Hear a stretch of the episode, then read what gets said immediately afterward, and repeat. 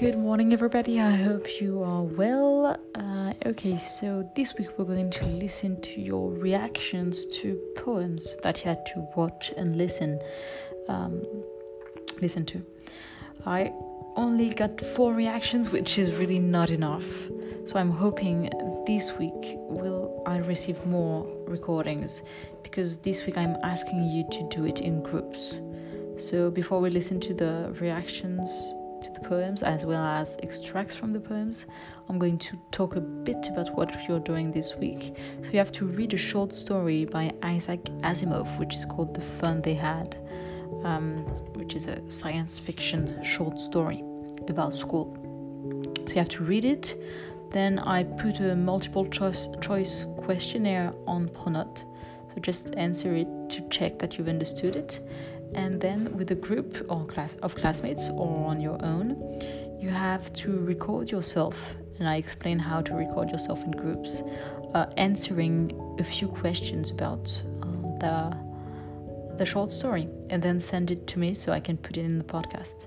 So with Anchor you you can record yourself with classmates and I, I made a video to show you how to do it and you can also um, read about it in on Pronote. Okay, so hopefully this will help you participate a bit more if you're not doing it alone. Okay, so let's listen to your classmates' reaction to three of the po- of the poems you could listen to, and I've also included extracts from the poem poems. Hope you enjoy it. Bye bye.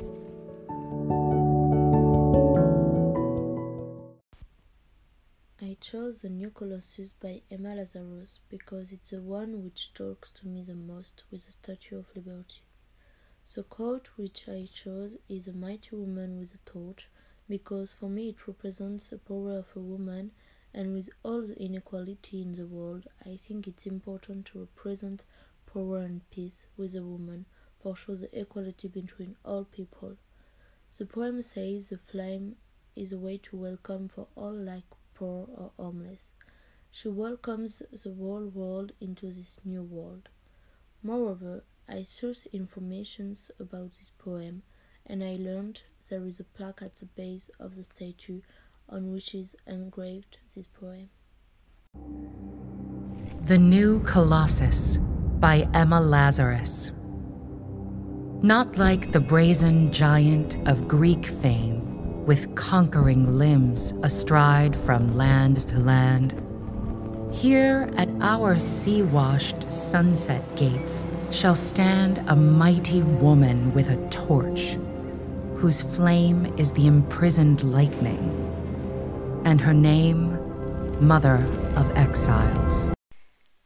Hi, I chose a poem called The Second Coming written by William Butler Yeats because this poem impressed me with its title and the quote from it, which was as follows The best lack all conviction, while the worst are full of passionate intensity. William Butler Yeats' The Second Coming is a short poem that blisters with apocalyptic ominousness. Its first line, turning and turning, is a waiting gyre locate the whole poem inside and an expanding gyre uh, or spiral, making it clear that something is moving and changing and the world will never be the same. The Second Coming by William Butler Yeats. Turning and turning in the widening gyre, the falcon cannot hear the falconer. Things fall apart. The centre cannot hold. Mere anarchy is loosed upon the world. The blood dimmed tide is loosed. And everywhere the ceremony of innocence is drowned. The best lack all conviction, while the worst are full of passionate intensity. I chose the poem Three Months After by Christine O'Keefe I chose this poem because I just feel something when I listen this and the words are strong. The animation is simplistic and I think it's make it beautiful and I like the definition of disappear that she said. The quote I chose is the first sentence and is to want to disappear is different from wanting to die. And I think it's the central point of the poem. Just one sentence summarizes the poem and the author choose the good word to affect people. She said in the in the interview that the grief isn't our enemy and I agree with her.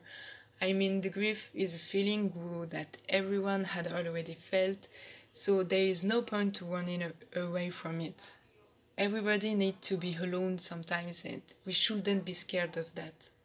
The poem I preferred was Three Months After by Christine O'Keefe Um, in the poem, the poet talks about grief, she tells us that grief shouldn't be considered as an enemy, that it is good, it allows us to release feelings, and we shouldn't try to run away from it, from the sad memories, or from the hard parts of our lives.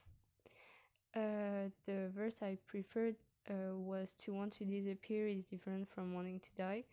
Uh, to me, this verse stands out of the rest of the poem because it is relevant to what we can feel sometimes um, sometimes we are not feeling well, we are feeling a little down, sad, or whatever, and we just want to disappear because we want to put an end to this uneasiness. We just want to escape from it somehow, but we don't want to die, we just want it to stop to feel better. I'm Cristin O'Keefe Aptowitz, and this is Three Months After.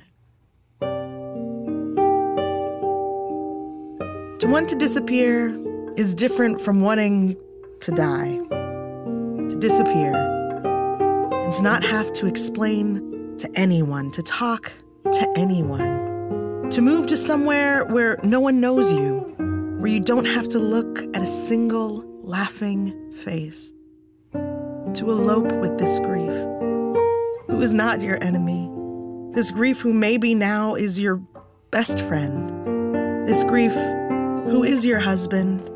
The thing you curl into every night, falling asleep in its arms, who wakes up early to make you your cold, thankless breakfast, to go to that place where every surface is a blade, a sharp thing on which to hang your sorry flesh, to feel something, anything other than this.